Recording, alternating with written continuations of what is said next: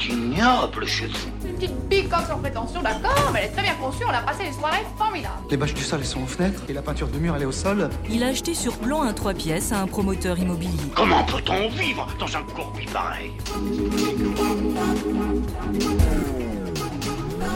J'appelle tous les propriétaires qui nous écoutent. Bien sûr, les fenêtres qui devraient être à la place des bâches. C'est pas normal. Les fenêtres, elles sont avec les portes dans le jardin. Vous êtes ici chez vous. Je choisis la solution offensive. Le prix du mètre carré, c'est la 30 000 euros. Multiplié par 4 ou 5 en 25 ans. Offensive.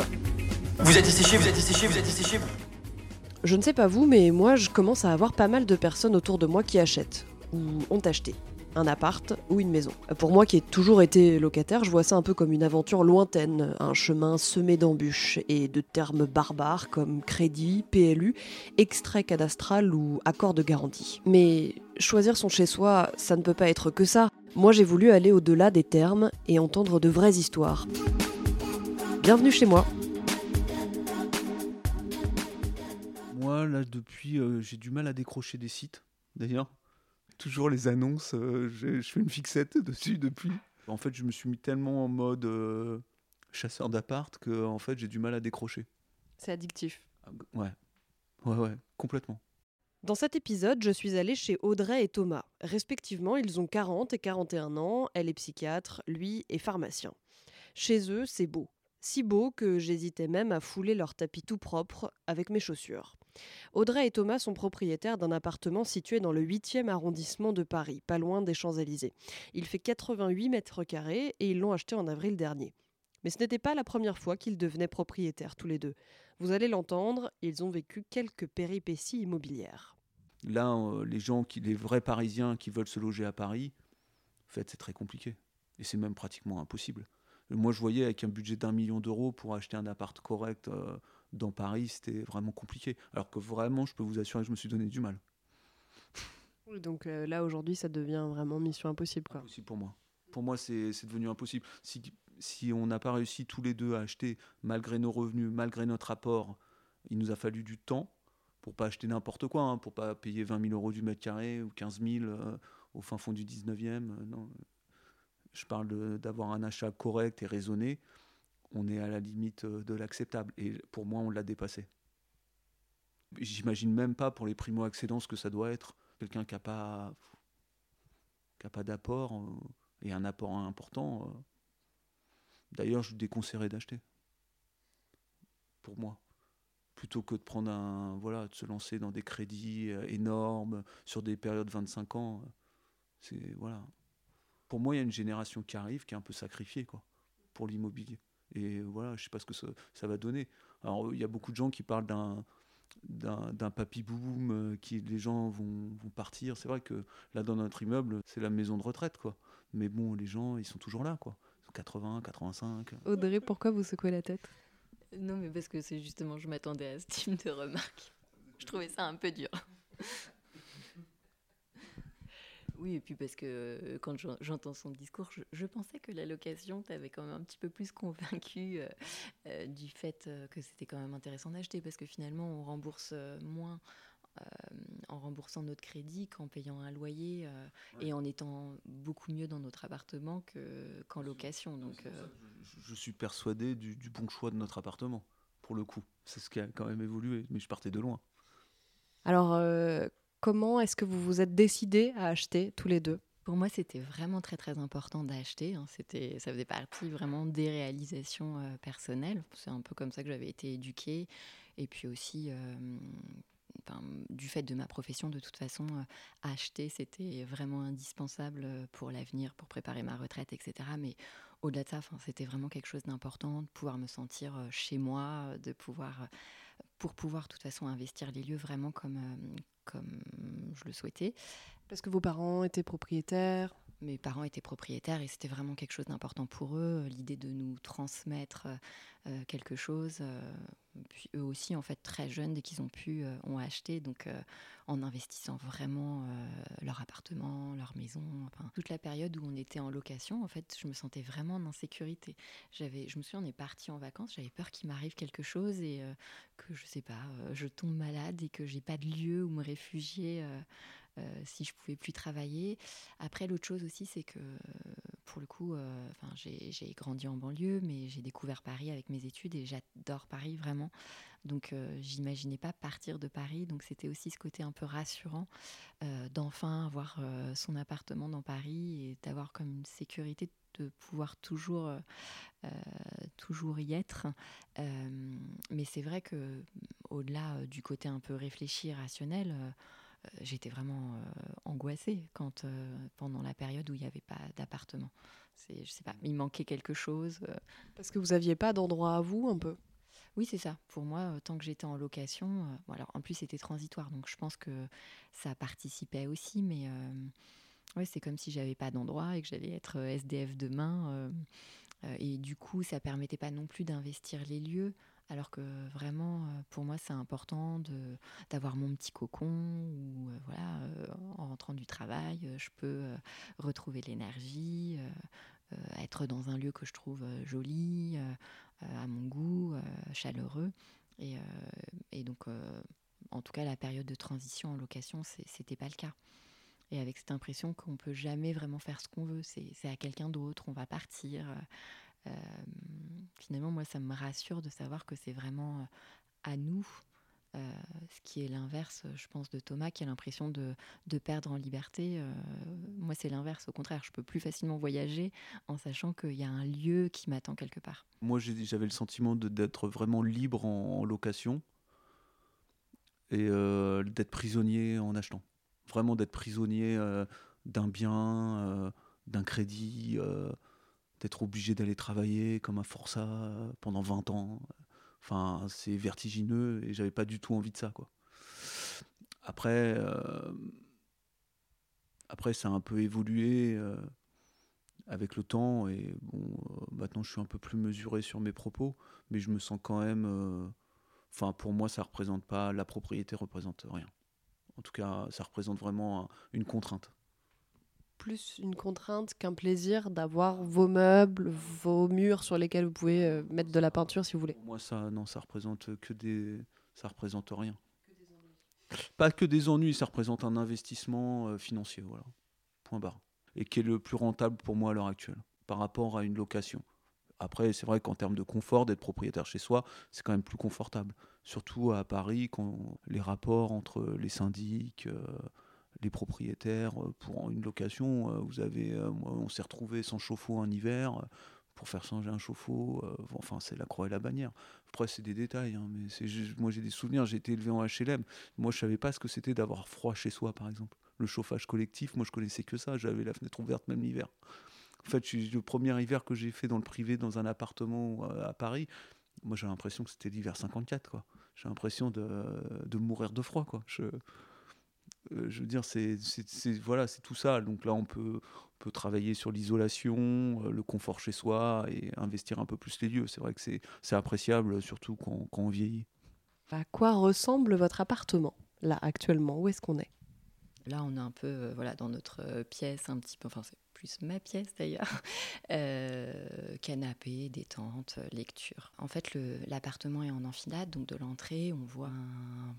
premier salon qui en fait correspond plus à la partie un peu audiovisuelle donc de Thomas et avec une petite partie pour dîner, ce fameux deuxième salon et ensuite notre chambre avec un couloir qui permet de desservir toutes les pièces de manière à pouvoir faire éventuellement deux chambres de manière indépendante.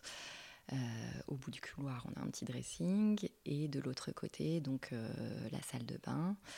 Et enfin, en retournant vers l'entrée, on a une porte qui conduit donc à la cuisine. On a été quand même locataire 8 ans avant de chercher, parce que moi j'attendais en fait que les prix baissent. Donc, je peux vous dire, c'était à peu près, on était à peu près à 6 000 € du mètre carré. Et je trouvais ça horriblement cher. Moi, j'attendais d'avoir une situation stable parce qu'avant, j'étais externe, donc j'avais quasiment pas de revenus. Donc, c'est vraiment à partir du moment où j'ai pu avoir une situation stable et qu'on ait un petit peu d'argent de côté pour pouvoir envisager un achat. Mais on était dans un appart en location qui était bien situé et dont le loyer était vraiment peu cher.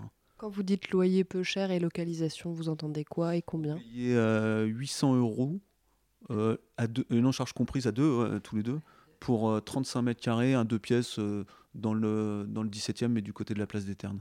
À côté du parc Monceau. Donc on était vraiment très bien. Et en fait, on avait commencé à chercher un an avant le premier achat. On avait regardé, on n'avait rien trouvé dans notre budget qui nous plaise à tous les deux. Et en fait, ce qui nous a vraiment décidé, c'est qu'on a eu un dégât des eaux. Je me souviens, au moment de Noël, on continuait à visiter comme ça, un petit peu à droite, à gauche, sans vraiment chercher de manière très intense. Et en fait, moi, le dégât des eaux, c'était pas possible. Fallait qu'on change, qu'on parte. Et en fait, comme c'était au moment de Noël, je pense que, je sais pas, il n'y avait pas trop de biens à ce moment-là. Et on est tombé sur un appart très atypique. Et je me souviens, donc ça c'était pour notre premier achat. Hein. Thomas m'a dit, va voir, c'est bizarre, mais va voir. Et donc j'y suis allée. Qu'est-ce que vous entendez par atypique ? En fait, c'était un ancien salon de coiffure qui avait été transformé en habitation. Donc il y avait toute une partie, la partie principale, c'était donc le rez-de-chaussée, qui comprenait donc le salon, une cuisine ouverte et la salle de bain. Donc ça faisait quand même un assez grand espace. Oui, ça faisait 37 ou 40 mètres carrés. Oui, alors après, il y a la loi carré et pas carré, mais bon. Voilà, en tout cas, on avait au moins 37 mètres carrés de surface au sol sur le rez-de-chaussée, avec en fait une vitrine sur rue, mais donc une vitrine opacifiée, ce qui fait que ça laissait passer la lumière, mais on ne voyait pas l'extérieur. Ensuite, on avait aménagé une chambre en souplex. Et on avait une mezzanine qui permettait en fait, qui faisait quand même 20 mètres carrés la mezzanine, et qui permettait d'avoir vraiment une vue sur ce salon. On avait 3,65 m de hauteur sous plafond. Donc on avait un gros volume en fait. Ça faisait un loft. En fait, un loft, il n'y avait pas de fermeture. Donc il y avait quand même des gros volumes. C'était industriel et c'était bien placé aussi. C'était dans le 9e. Donc c'était quand même un bel appartement. Un bel appartement. Mais très atypique.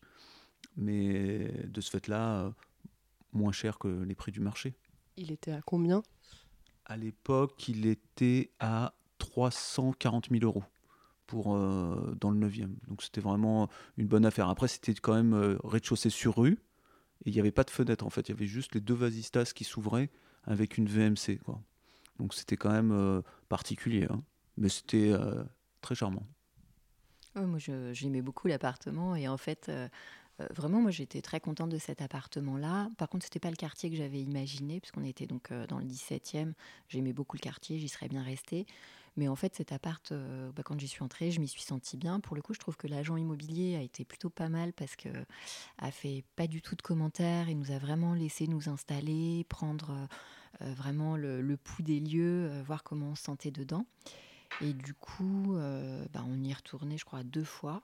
Et en fait, les 2 fois, vraiment, c'était un endroit où, en tout cas, moi, je me sentais bien. Après, je me suis rendu compte par la suite que finalement, ça ressemblait beaucoup. Alors, pas sur le côté atypique, mais sur la décoration. En fait, à la maison dans laquelle j'avais grandi, il y avait... l'escalier était le même, le carrelage était le même. Il y avait cet aspect de mezzanine qui était pour moi quelque chose d'extrêmement familier. Donc, je pense que ça avait participé au fait que je m'y sente bien. Mais finalement, le problème, c'est que Thomas s'est jamais très bien senti dans ce côté atypique, avec un peu un sentiment d'insécurité par rapport au fait d'être sur rue. Ce qui, moi, m'a posé aucun problème. Au contraire, j'aimais bien voir en ombre chinoise les gens se balader. Et puis, j'avais l'impression que le fait d'être sur rue, justement, et d'être exposé, quelque part, ça nous protégeait. Parce que je ne voyais pas des gens nous cambrioler, alors qu'il y avait des hôtels en face, il y avait du monde qui passait. Donc, moi, je me sentais plutôt en sécurité, mais ce n'était pas le cas de Thomas. Donc, voilà, c'est ce qui a conduit finalement à déménager par la suite. Et en fait, ce qui s'est passé, c'est qu'on a fini par demander une évaluation du prix de vente par un agent immobilier. Et en fait, moi, c'est ça qui m'a décidé à vendre, parce que finalement, le prix était annoncé, en tout cas, était assez intéressant. Et alors après, les recherches d'un nouvel appartement ? Je voulais vendre l'appart, en tout cas être bien engagé dans le processus de vente avant d'acheter quelque chose.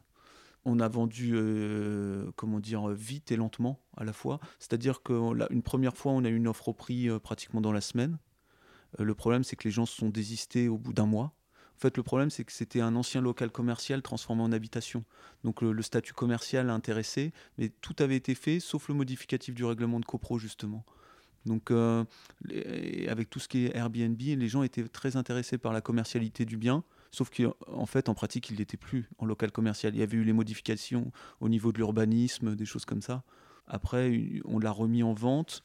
Pareil, ça c'est donc toujours les délais chez le notaire, parce que les gens ont quand même des temps avant la signature chez le notaire. Donc pareil, avant d'avoir un rendez-vous chez le notaire, les gens vous font une offre chez vous. Le temps d'avoir un rendez-vous, il faut un mois. Les gens se désistent sans vous appeler du jour au lendemain. Voilà, une deuxième fois, il m'est arrivé la même chose. Donc au bout de 6 mois, on avait eu 2 offres au prix avec une mise en vente qui avait été très courte. Mais voilà, l'agent immobilier n'arrivait pas à vendre le bien, quoi. Voilà, donc je me suis dit, je vais essayer de le vendre par moi-même pour voir les difficultés que rencontre l'agent immobilier sans a priori particulier. Et donc je l'ai mis sur un site de vente en ligne et j'ai eu pareil une offre au prix tout de suite. Moi je l'ai remis en vente à 465 et je l'ai vendu 450 000 net vendeur. Et vous l'avez vendu sur quel site ? De particulier à particulier. C'est vous qui êtes le plus à même, le propriétaire, de vendre et de valoriser son bien, en toute honnêteté. Et je pense que ça rassure beaucoup les futurs acquéreurs de voir le propriétaire du bien, surtout en ce qui concerne les biens atypiques, de voir qui a vécu là, en toute honnêteté, en toute franchise, de rencontrer le propriétaire, sans forcément chercher à raconter, parce qu'il y a beaucoup de défiance vis-à-vis de la profession, je trouve. Et alors du coup, après, une fois vendu ? Alors une fois vendu, on est parti en location. Donc là, pareil, ça m'a fait une piqûre de rappel de la location, de ce que c'était. En fait, le marché de la location était encore pire que le marché de l'achat. Je pouvais gagner 6 fois le loyer d'un appartement, on me demandait la caution de mes parents à la retraite, quoi. Enfin, j'étais estomaqué, vraiment. Enfin, j'ai pas compris. Donc là, pour le coup, on a quand même réussi à trouver quelque chose. Un appart en location, somme toute, très correct, horriblement cher. On a payé 60 mètres carrés, on payait 1 600 €, charges comprises. Mais on était dans le 16e. Donc c'était plutôt bien placé. Mais bon, pareil, au bout d'un mois, on a eu un énorme dégât des eaux, en fait. On avait c'était insalubre, en fait. C'était insalubre. Finalement, c'était une bonne expérience, parce que je crois que grâce à ça, cette transition en location, Thomas, qui n'était vraiment pas encore convaincu que acheter était vraiment intéressant, là, a été convaincu quand même. L'autre appartement, donc, vous l'avez trouvé comment ? Moi, j'y passais 2 heures tous les jours, le matin en arrivant au travail. En fait, je faisais que ça. Toutes les alertes, tous les rafraîchissements, je faisais que ça. Mais c'est le parcours du combattant, en fait. Chercher un appartement à Paris, c'est vraiment... Et j'en ai fait presque une obsession. C'est-à-dire que je regardais tout ce qui sortait, j'appelais, et à chaque fois que j'appelais, c'était déjà vendu. Malgré un budget conséquent. Moi, je cherchais dans les zones de recherche, je cherchais dans des quartiers quand même relativement bien placés dans Paris... 70 mètres carrés, je mettais 1 million d'euros. Donc pour avoir un ordre d'idée au niveau des critères de recherche. Donc je savais le nombre à chaque fois et je mettais de plus récentes ou d'annonces. Et j'appelais les biens qui étaient intéressants. Au début, j'appelais un peu tout. Et en fait, au fil des visites, je me suis rendu compte que ça servait à rien et ça me déprimait davantage de voir les biens hors de prix et complètement délabrés. Donc on a ciblé les visites. C'était pas en dilettante, ce que je veux dire, c'était presque un mi-temps, quoi. C'est quoi votre pire souvenir de visite, par exemple ? Je sais pas si vous en avez un à donner. Moi, on a visité un bien dans le 16e, moi je m'en souviendrai toujours. Alors l'appart était pas si mal que ça, mais il était annoncé, il devait faire 90 mètres carrés, 950 000 € à côté de Trocadéro, donc plutôt au niveau du prix du mètre carré, très intéressant, enfin par rapport au prix. Mais en fait, des beaux volumes, on rentre. En fait, c'était insalubre, c'était un gourbi. Il y avait des gens qui vivaient dedans. Et en fait, moi, je lève la tête, il y avait un dégât des eaux. Les gens ne l'avaient pas réparé, en fait. Ça faisait 3 ans. Ils vendaient un appartement près d'1 million d'euros, mais qui était... Mais c'était la cuisine, la salle de bain, mais c'était tout à refaire. Et je me dis, mais voilà... Voilà, ça c'était un souvenir. Et après, on a visité quand même pas mal de biens aussi dans le 3e, où je montais l'escalier, par exemple, j'avais l'impression de monter sur un échafaudage, tellement c'était c'est ébranlant en fait. Sur le vieux Paris, en fait, les immeubles sont complètement délabrés. Les sols n'étaient pas droits. Les agents immobiliers me disaient que c'était normal parce que la rue tenait. Mais moi, j'ai tout entendu. On a visité des appartes à plus de 700 000 € avec les toilettes sous le palier. J'ai le souvenir de cet appartement où effectivement le sol n'était pas droit. J'avais le mal de mer en fait. Parce que, enfin voilà, on avait des problèmes d'équilibre dans cet appartement là qui était rue Montorgueil, hein, mais ouais. Ou alors effectivement des copros vraiment dans un état catastrophique. Mais c'est vrai que c'était surprenant même de se dire qu'il y a encore des gens qui vivent même dans ces conditions là. Hein. J'ai visité aussi un appart qui était très bien. Juste pour vous donner une expérience, on était pareil. J'ai fait une offre au prix, hein, tout de suite 900 000 €, 90 mètres carrés, offre au prix. Je veux dire, c'était dans le 8e, rue de la Boétie. L'appart était bien, hein. L'appart était relativement clean, mais il y avait quand même des travaux à faire, toutes les fenêtres à changer, il y avait des petites fuites, c'était sous les toits, mais c'était plutôt propre et plutôt... Enfin, il y avait du potentiel. Les gens me disent, bah, vous êtes les deuxièmes à faire une offre au prix. C'est une offre au prix d'achat annoncé. On parle de 900 000 €, hein, quand même, avec des travaux. Vous êtes les deuxièmes. Par contre, ce qui peut faire la différence, c'est est-ce que vous voulez la place de parking ? Alors, moi, j'étais en train de passer mon permis de conduire, donc j'ai dit, pourquoi pas ? Ça pourra servir. Bon, bah, c'est 60 000 €. Au final, en réfléchissant, j'ai dit, bon, je ne prends pas la place de parking, je conserve l'offre au prix, vous pouvez la garder. J'ai eu aucune nouvelle de l'agent immobilier. Il ne m'a même pas rappelé. Pour une offre au prix à 900 000 €. Pour vous donner une idée du marché. Donc, voilà. Et on a trouvé ce bien-là. On était les premiers à visiter. Alors là on est sur 88 mètres carrés. Alors, il était annoncé à 925 000 €. Il était en très bon état. Les parties communes étaient à refaire, mais il était nickel. C'est le plus propre qu'on ait vu au niveau des pièces d'eau. Et vous avez fait beaucoup de travaux ? Non. Il était habitable en l'état. On a refait les peintures et le sol, le parquet en point de Hongrie. On a fait vitrifier et changer quelques lattes. Mais c'était histoire de faire des travaux avant d'arriver et d'être tranquille pour les quelques prochaines années. À part, du coup, la localisation et le prix, est-ce qu'il y avait des choses, des impératifs pour vous, par exemple ? Je sais pas, moi, je regarde, là, il y a des moulures au plafond, il y a des doubles portes. Je sais pas, est-ce qu'il y avait des choses qui étaient indispensables pour vous ? Du coup, moi, mes critères qui étaient importants et qui n'étaient pas du tout ceux de Thomas, donc effectivement, il y avait la localisation. En fait, un critère qui peut paraître un peu étrange, mais qui était vraiment important, c'était la hauteur des plafonds. Là encore, hein, je pense qu'en ayant grandi dans une maison avec une mezzanine et voilà, des plafonds hauts, des plafonds bas, je ne pouvais pas. Je me sentais oppressée rapidement et je voulais aussi du charme. Voilà, j'avais vraiment besoin de quelque chose, justement, de sentir que c'était chez nous, avec les particularités. Je me voyais pas dans un appart fonctionnel. Enfin voilà, on n'a pas un mode de vie qui est forcément extrêmement conventionnel. Donc le sentiment de sécurité dans l'achat. Et bon, bah, je suis bien tombé parce qu'on a déjà été cambriolé. C'est vrai ? Ouais. Non. C'était fin août. Ils ont fracturé la porte, comment ça s'est... Ouais. Ils ont fracturé la porte, mais il y avait un problème en fait avec la serrure qui était coincée. Donc la porte était juste claquée, on avait du mal à fermer la porte. Donc en fait, ils testent les serrures. Mais bon, il y a quand même deux portes avant, il y a une gardienne. C'est quand même... Et il y a des sociétés en bas, il y a une société avec son bureau à côté de l'entrée. Ça s'est fait en pleine journée, entre 14h et 16h un lundi après-midi. Et il n'y a eu que vous dans l'immeuble ? Oui, que nous. Ce qui m'avait un peu perturbée, c'était l'idée de rentrer et de tomber nez à nez avec les cambrioleurs.